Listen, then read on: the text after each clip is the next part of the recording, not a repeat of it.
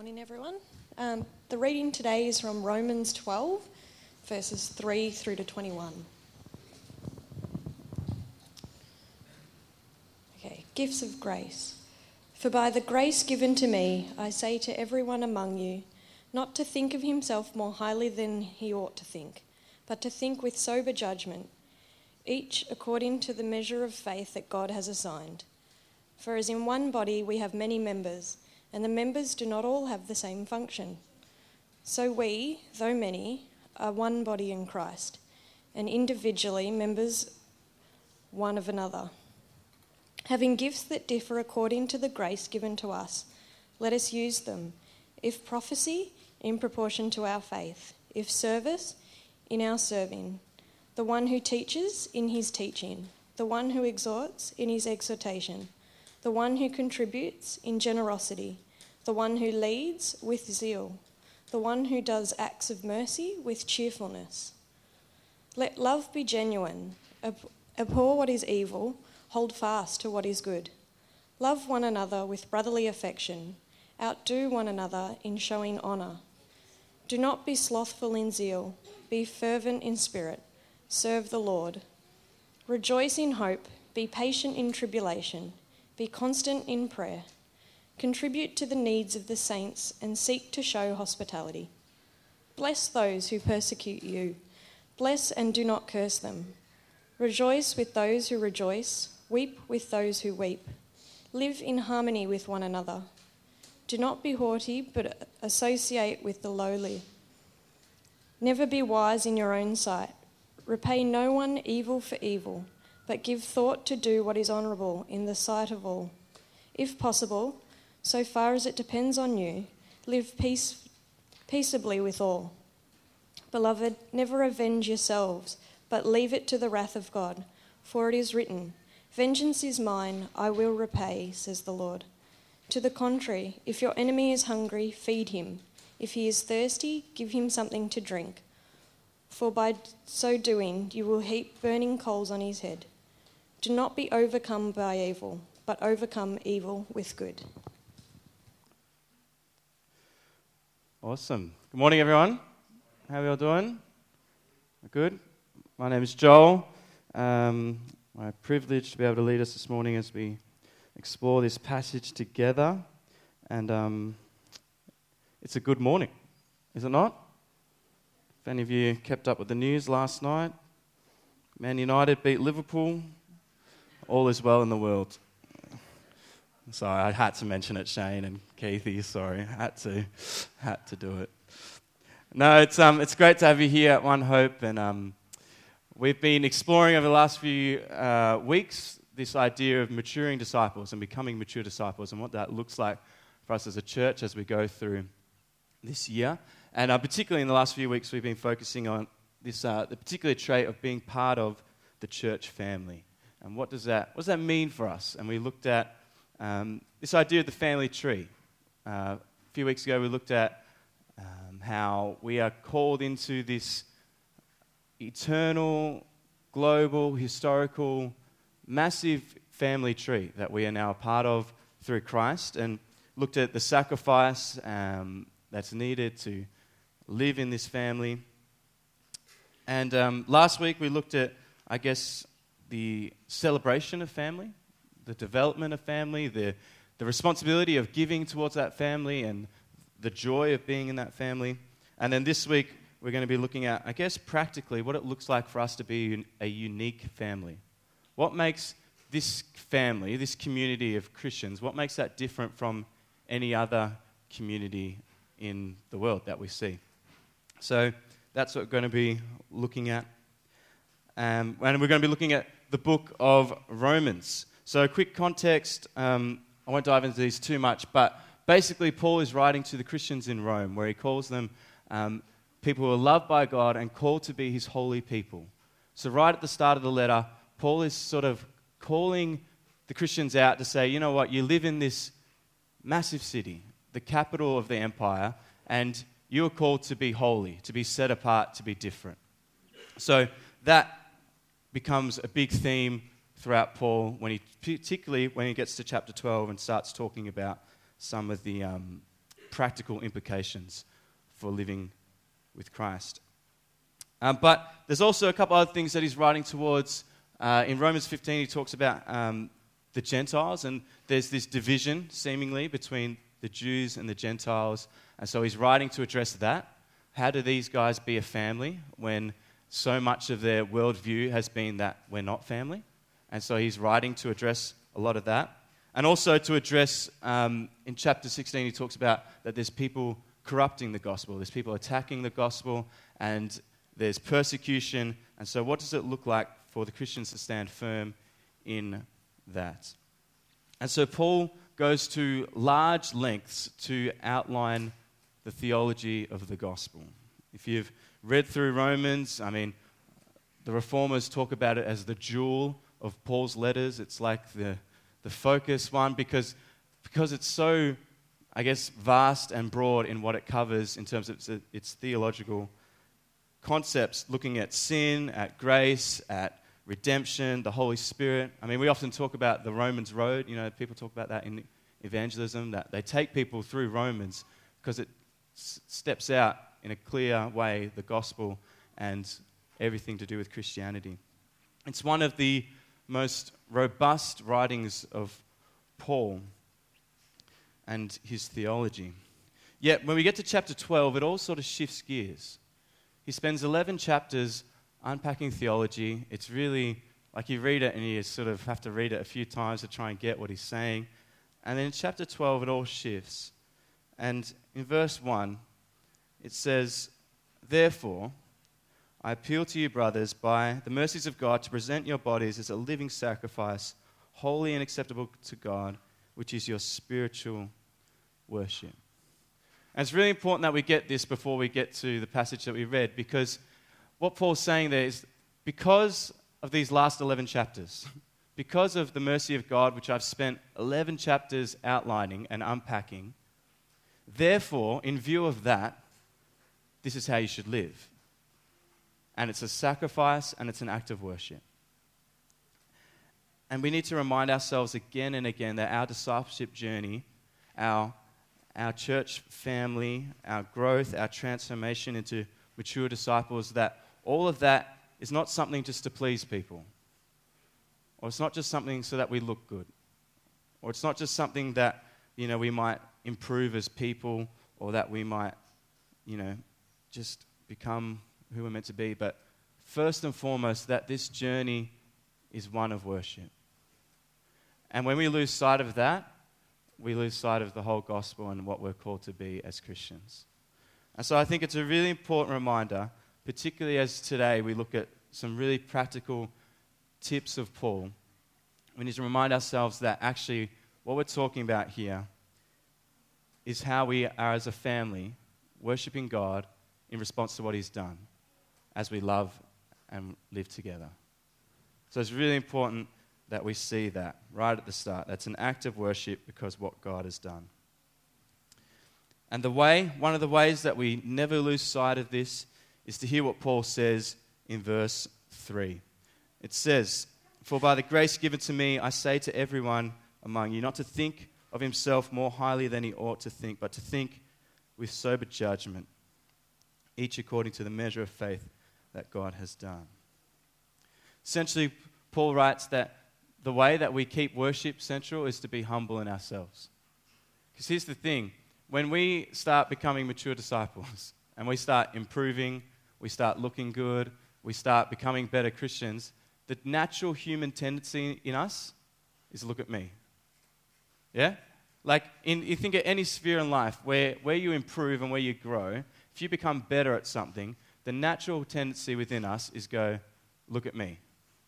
We put a picture on Instagram, we show it off, we go, look at this new skill I've got. And everything in us is go, look at, look at us, look at how hard we've worked to improve. And so often that can come into our faith as well. That we're improving, we're growing, and therefore there's something inside of us that goes, oh, I really wish they notice. I really wish they look. But instead, for us as Christians, it's the opposite. Instead of pointing to us, we want our growth and our, our journey to point to God and to what He's done. That's our act of worship.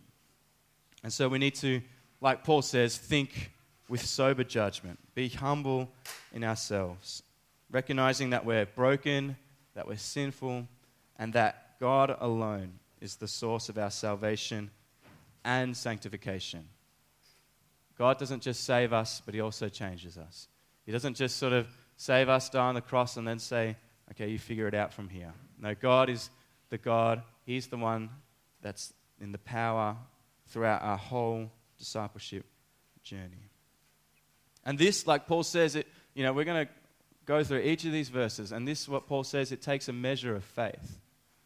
It takes a measure of faith to actually believe that God empowers and that our identity, our salvation, our sanctification, that that's actually based on God's power, not my own.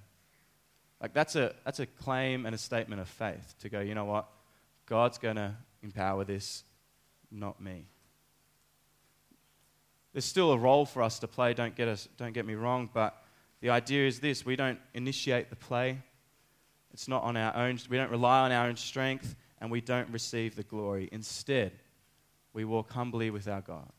That is the call of Paul here to be humble in what you think of yourself and recognize that for us, as we're talking about church family, that humility is very much the basis of church family. It's thinking less of yourself and more of the other people within your family, considering others first. And, and humility is like very much linked to what we talked about a couple of weeks ago in terms of sacrifice. This is what Philippians 2 says about Jesus.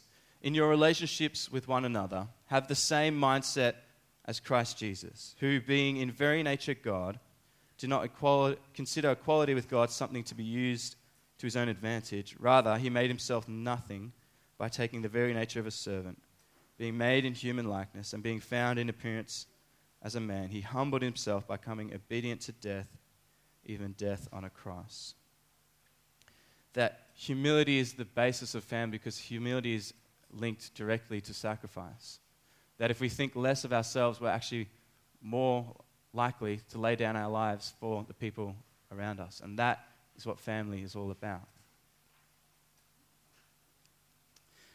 And from there, it leads into the next part where humility is, okay, is being okay when we have different roles and functions within the family, which is where Paul goes in, in verse 4 to 8. Talking about, like Scott talked about before, that we have different roles and different functions. We need to be reminded of that. That we actually, you know what? We don't all have the same role and the same function in this family.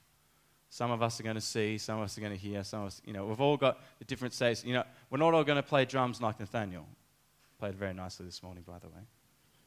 You know, we're not all going to be super creative and have super neat handwriting like Phil. If you've seen the Cavell Corner window, looks top notch. You know, we're not all going to care for people like the people in our care team, like Lynette and Megan. We're not all going to be able to organize an event like my dad, or we're not all going to be able to fix computers like Simon and Paul, or you like we're not all going to have the same role and same function.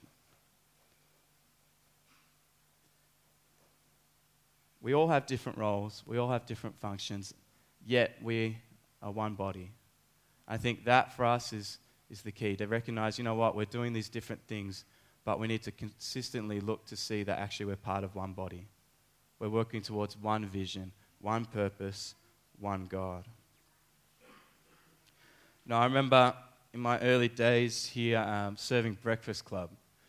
If you, um, I was like, I was still, so I was like, just turned 20 or something, and I wasn't very good at talking to people and like particularly initiating conversation. And so I'd, we was in the kitchen here, and um, I'll be trying to, I would like sort of awkwardly try and talk to people. And then John Chambers was the complete opposite. Like, you saw him in Breakfast Club, and he was like in his element. Like, he could create a conversation with any student, and you'd just be like, how does he do that? And uh, straight away, my initial thought was, I can't do this. And straight away, I was like, I can't. Like, I'm not meant to be a Breakfast Club person. But what I began to realize that actually, you know what? There's one goal, one purpose. We're here to serve the kids. And if John can chat, well, then maybe I can just make the toast. And I make a mean golden brown toast now. But, you know, I thought, I thought, you know, I can just, if I can work around in the background and make sure everything happens smoothly and runs, and then he can be released to talk to students, and then actually it's starting to work how it should. It's starting to work better. See, if we're forever focusing on the gifts that we don't have, or the role or the function that we don't have, we're going to miss the gifts and the roles and the functions that we do. Because so often that's the case, particularly I think in our day and age, where we go, you know what, I can't do that as well as that person, or I can't do this as well as this person, and therefore I'm just not going to do it. But actually, what if we began to recognize that, you know what, I do have a role and I do have a function, and it's going to be different from that person, yet it's needed because we're one body working together for one cause and for one purpose. And, you know, as a church, I think we need to do better at recognizing different gifts and different abilities, not just recognizing the people at the front who do stuff or, you know, and that's part of the reason why, you know, we've been highlighting different ministries. Scott did that again this morning. That there's people serving, doing great things that so often we don't hear about and we don't know about, and we need to do better at recognizing that. But on the flip side, we also need to be better at actually being humble enough to recognize this isn't about me.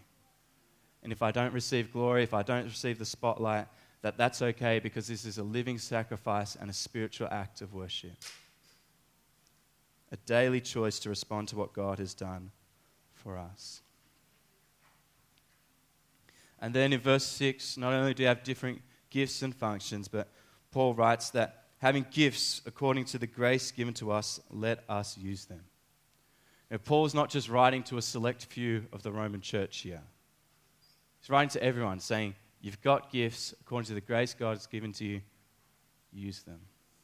And there are some specific gifts mentioned, and there's um, specific instructions for some of those gifts, and those gifts aren't even aren't an exhaustive list. So don't think, oh, my gift's not listed there.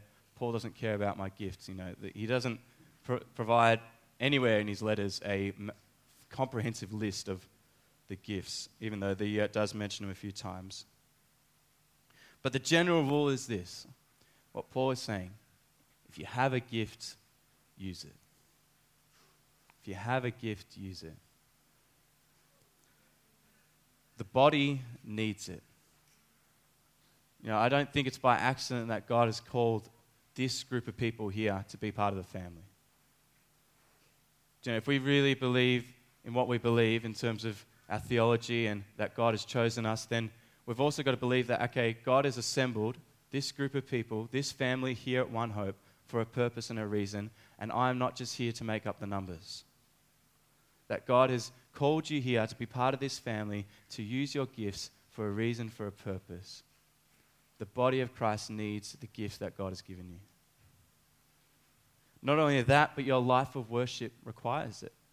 How can we worship God and withhold one of the gifts that He's given us and not use it for His glory? Like, it just, it doesn't make sense. So, if God has gifted you, let us use our gifts to worship Him, to advance His kingdom, and to serve His family. We all have different gifts, different functions. I want to encourage you, if you're not using your gifts, to find out a way how you can. Come and chat to me or someone in leadership and say, hey, I've got this gift and it's not being used. How can we use it? And we'll figure it out. And if we can't figure it out, we'll talk to Johan because he's very good at finding things for people to do with gifts. In a good way, in a good way. And then Paul transitions from gifts and he starts talking about love. And this is where we're going to really get into it. Verse 9, it says, Let love be genuine, abhor what is evil, and hold fast to what is good. And essentially, this verse acts like a summary verse, and the rest of the verses then link back to it. So, this is a summary of saying, okay, here's the general call for you love genuinely, for what is evil, hold fast what is good. And then he lists the next sort of 10 verses are all sort of practical tips of what that looks like. So, we're going to look into that, each one, and see how we go. But firstly, let's look at love. Paul uses the word, let love be genuine. And the lo- word for love is agape. It's one of the four Greek words. Many of you have been around churches, you would have heard around this.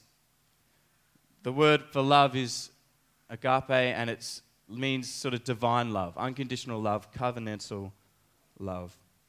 And what I love about this word as I was sort of reading through some stuff this week is that it's a unique word. It's, it's a special word. I don't know if you realize this, but um, it's a word not used a whole lot outside of the New Testament. Um, I was reading commentary by Colin Kruse, who was one of my lecturers, and um, uh, I've got the quote there. It probably doesn't make a whole lot of sense, but I'll explain it as we go. So, the word Paul uses here for love is agape, is relatively rare in the non biblical Greek literature. So, the other writings of the time, it's a rare word. And it only occurs 19 times in the LXX, which is the Septuagint, the Greek translation of the Old Testament. So, saying it's relatively rare in the Greek writings of the time. It's only used 17, 19 times in the Old Testament. And yet, in the books of Paul, it's used a remarkable 75 times.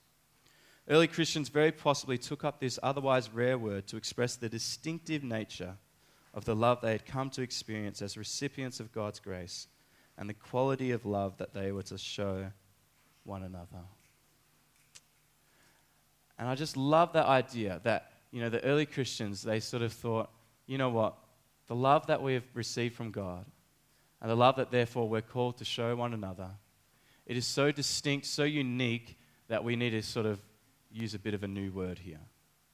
That these other words don't quite measure up to what God has done and how we're supposed to love one another. That the distinctive nature of the love of the church, that the love of this church family, of the church family, is to be unique because the love of the Father is unique. That because what God has done is so great that how could our love just be like everyone else's? In John 13, Jesus says, A new commandment I give to you, that you love one another. Just as I have loved you, you are to also love one another. And by this, all people will know that you are my disciples if you have love for one another. If you're not sure what Jesus is saying there, he's saying, Love one another says it three times. That we're called, in fact, we're even commanded by Jesus to love one another just as he has loved us. That there's meant to be, you know, a clear similarity between God's love for us and our love for one another. You know, and we sing about it every week how great God's love is, how amazing it is, how vast and how wide how strong, how deep the Father's love for us, would we say the same thing about our love for one another? That it's great, that it's vast, and that it knows no boundaries. See, that is the love that Jesus commands us to show to each other, and that is the love that the world will take notice of. That is the love that people go, hey, wait, they must be disciples of Christ. There's something different about them. So Paul writes to the Romans to have this genuine, distinct, unique love. A genuine love. Even just the word genuine. I, I don't think it's a fake it till you make it kind of thing. I don't think we fake it till we make it. Here's what I, let's see if this flies. Seek above until you love. Instead of fake it until you make it, seek above until you love. See, it's not something that we just pretend to do and hope that one day, once we spend enough time to, with each other, we'll sort of like each other enough that we can actually show a bit of love to each other. It's not this sense of we fake it until we make it, but it's a sense that actually, you know what? Love isn't something that we just muster up out of nowhere and hope that we do really well. No, it's something that we reflect. It's something that, you know, we seek God and we, we receive His love, therefore we can give His love. Just as I have loved you, so love one another. So as we receive God's love, then we give God's love. You know, if you struggle like me, let's be honest, if you struggle to love people within the church family, like, sure, listen to the practical advice that we're going to go through. Listen to what Paul says. Step out of your comfort zone. Be humble. Be vulnerable. These are all important things, but the most important thing we can do is actually seek God and ask Him to change us. Because as we seek God and as we recognize His love for us, that'll soften our hearts, that'll change us. As we connect with Him and we recognize just how great His love is, that'll be what humbles us and softens us to love one another more and more. So I want to encourage us seek above until you love. If that sticks as well as fake it till you make it, then that'll be great. But that is how we grow in love, by recognizing the amazing love of the Father. Now, we're going to dive into these verses, and believe it or not, we're going to go through each one. But don't worry, be quick. So it's like, yeah. Anyway, you can them so, firstly, Paul calls us to love one another with brotherly affection. As I was thinking about this, I was thinking about one of my favorite Disney movies growing up as a kid, Lilo and Stitch. Hands up if you've seen Lilo and Stitch. Great movie. So, Ohana means family, and family means no one gets left behind or, or forgotten. Yeah, I was, gonna, I was thinking like trying to do the voice, but I can't, I can't do it. The Greek word here used for brotherly affection means to tenderly love or be devoted to each other. And so, my question is, is do we see the people around us as our brothers and sisters? Are we devoted to them, you know, so linked to them that making sure that no one gets left behind, no one gets forgotten? This, once again, this is Paul writing to the whole church that we're to be devoted to one another, that we had brotherly affection for one another. No one gets left behind, no one gets forgotten. And this is written to the whole church, not just to a few people, not just to the leaders, not just to those who are in charge of things. He writes to everyone. It's all our responsibility to make sure that we're devoted to one another and making sure no one gets left behind or forgotten. Next, Paul writes that we outdo one another in showing honor. The meaning of honor in this verse is, is, is value. The word literally translates to price. You know, do we value each person around us? And show, do we show them that? Do we share it? Do we say it? Do we sort of recognize their immeasurable price? Do, does each and every person here feel valued as part of the church family? May we outdo one another. I love that idea, outdoing one another and showing honor in recognizing the value of each and every person, the role and the function that they play. Next, Paul writes, Do not be slothful in zeal, be fervent in spirit, and serve the Lord. We need to be diligent, not lazy or lacking, but to be fervent. Once again, this word literally means to boil, to be on fire. You know, are we as a church, as individuals, are we on fire, eager to serve God, either eager to serve each other? And the thing about fire is unless there's an external force, fire dies. Unless there's something from the outside keeping it alive, it'll die off. And I think that is so much the role of a church community to actually sort of keep the fire alive in each person. Keep it boiling, keep it bubbling, keep people going, inspiring one another, encouraging one another to stay fervent for God.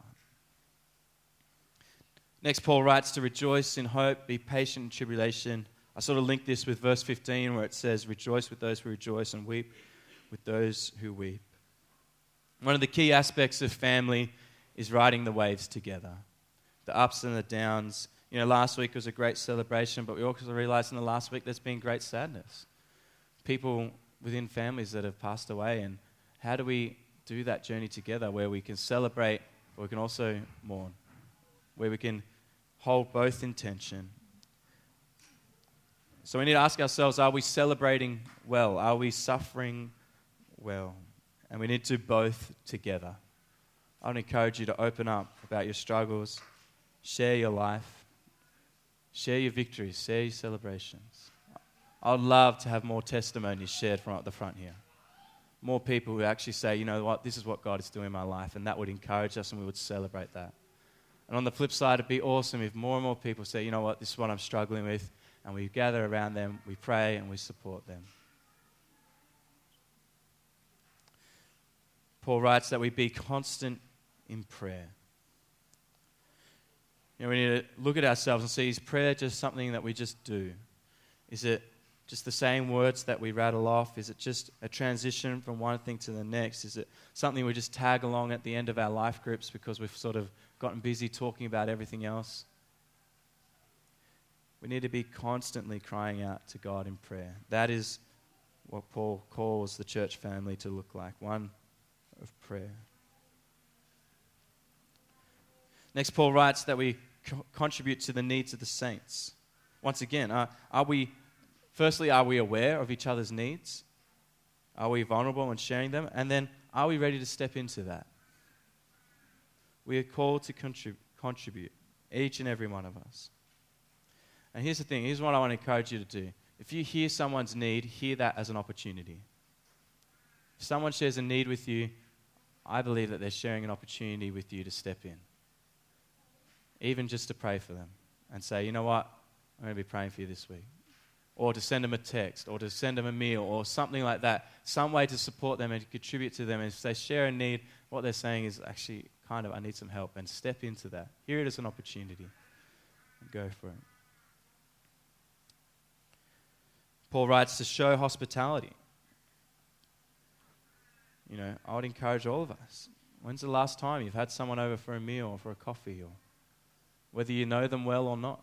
I would encourage us all.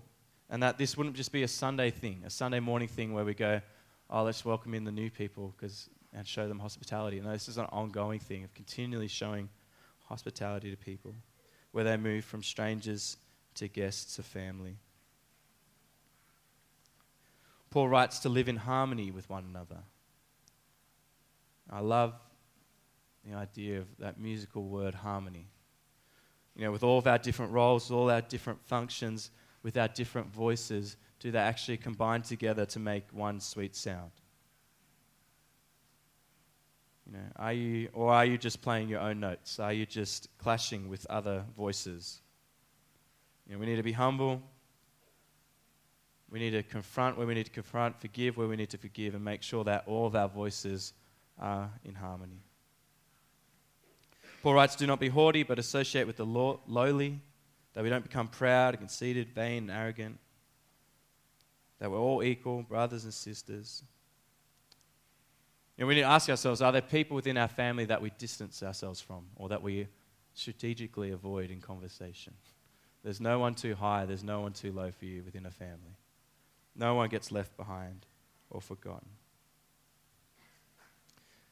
And then lastly, Paul says to never be wise in your own sight.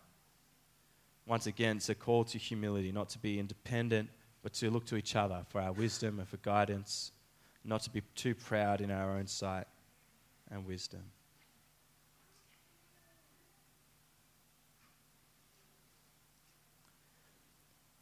And then Paul writes after he instructs people to love each other, he says, Abhor what is evil and hold fast to what is good. It literally means to be glued to what is good and to hate what is evil. You know, the family tree is going to come under attack. This family thing is not going to be easy. And so, even more, we need to sort of cling to what is good, hate what is evil, and work together as a family to keep moving forward.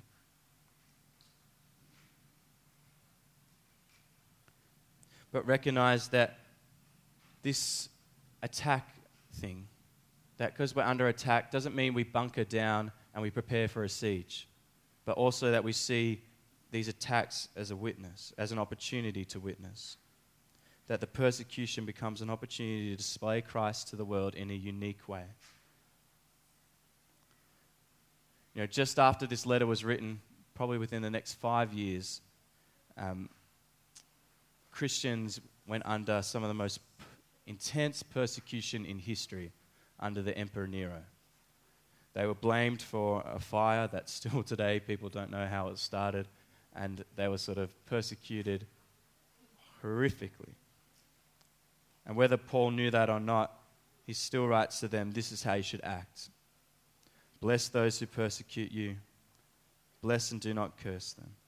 Repay no one evil for evil, but give thought to what is honorable in the sight of all.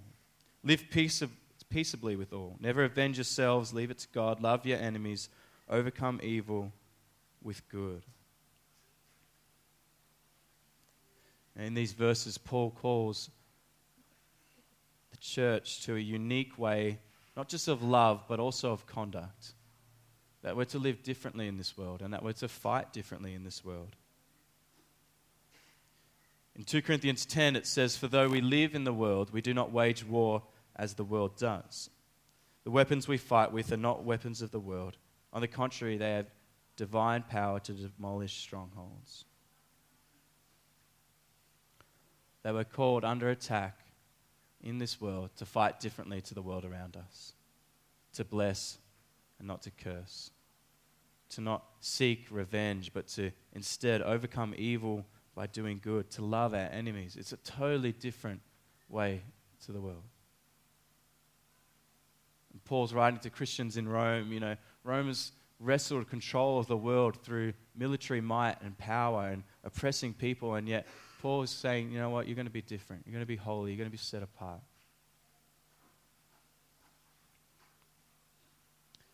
In our conduct, in the way that we fight, but also with our love. And that as we begin to live that, the church family becomes a light into the world.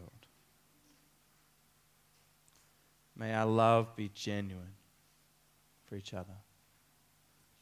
May we hate what is evil. May we hold fast to what is good and to what God has called us to. And may this be what defines us as a church family. Because all throughout our world at the moment, particularly in the West, the church family is defined by things very much opposite to this. That they're hypocritical, that they're judgmental, that they're not living it out.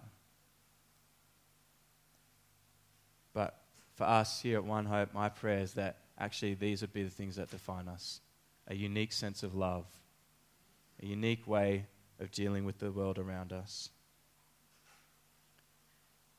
I want to just finish off with 1 Peter chapter 2, verse 9 and 10. So I think it sums it up all really neatly, where it says, Once we were not a people, but through Christ we now are. We are his family. We're a chosen people, a royal priesthood with gifts, with roles, and with functions. We're a holy nation. We're set apart from the world around us. We are God's special possession loved and adored by Him. So that, so that we may declare His praise. We can live a life of worship in response to His mercy and love, which brought us out of darkness into His wonderful light. That we would truly believe that. You know what? God has brought us out of darkness into a light that is wonderful and marvelous and good, and that is what we want to live in that once we were, not a people, but now we are. We're a church family, unique and different. And we've received mercy. And may we respond to that mercy by living for Jesus. Amen. Let me, um, let me pray for us. Actually, why don't we stand? Let's stand.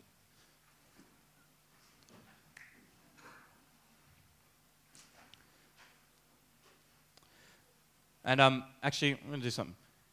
I'm going to give you a moment just to pray yourselves for our church family. And even if you're visiting this morning, you can think of the church family globally if you like, and to think something about the church family and just to pray that yourself. Because so often prayer is just something that someone up the front does. Let's all just pray for a moment.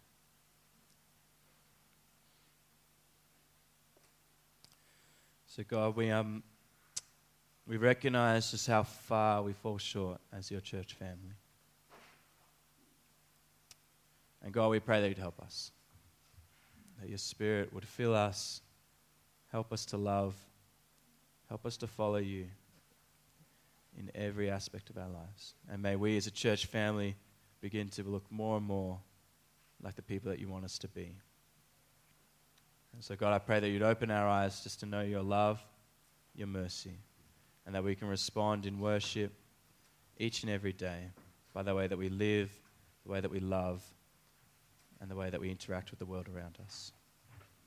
I pray this in Jesus' name. Amen.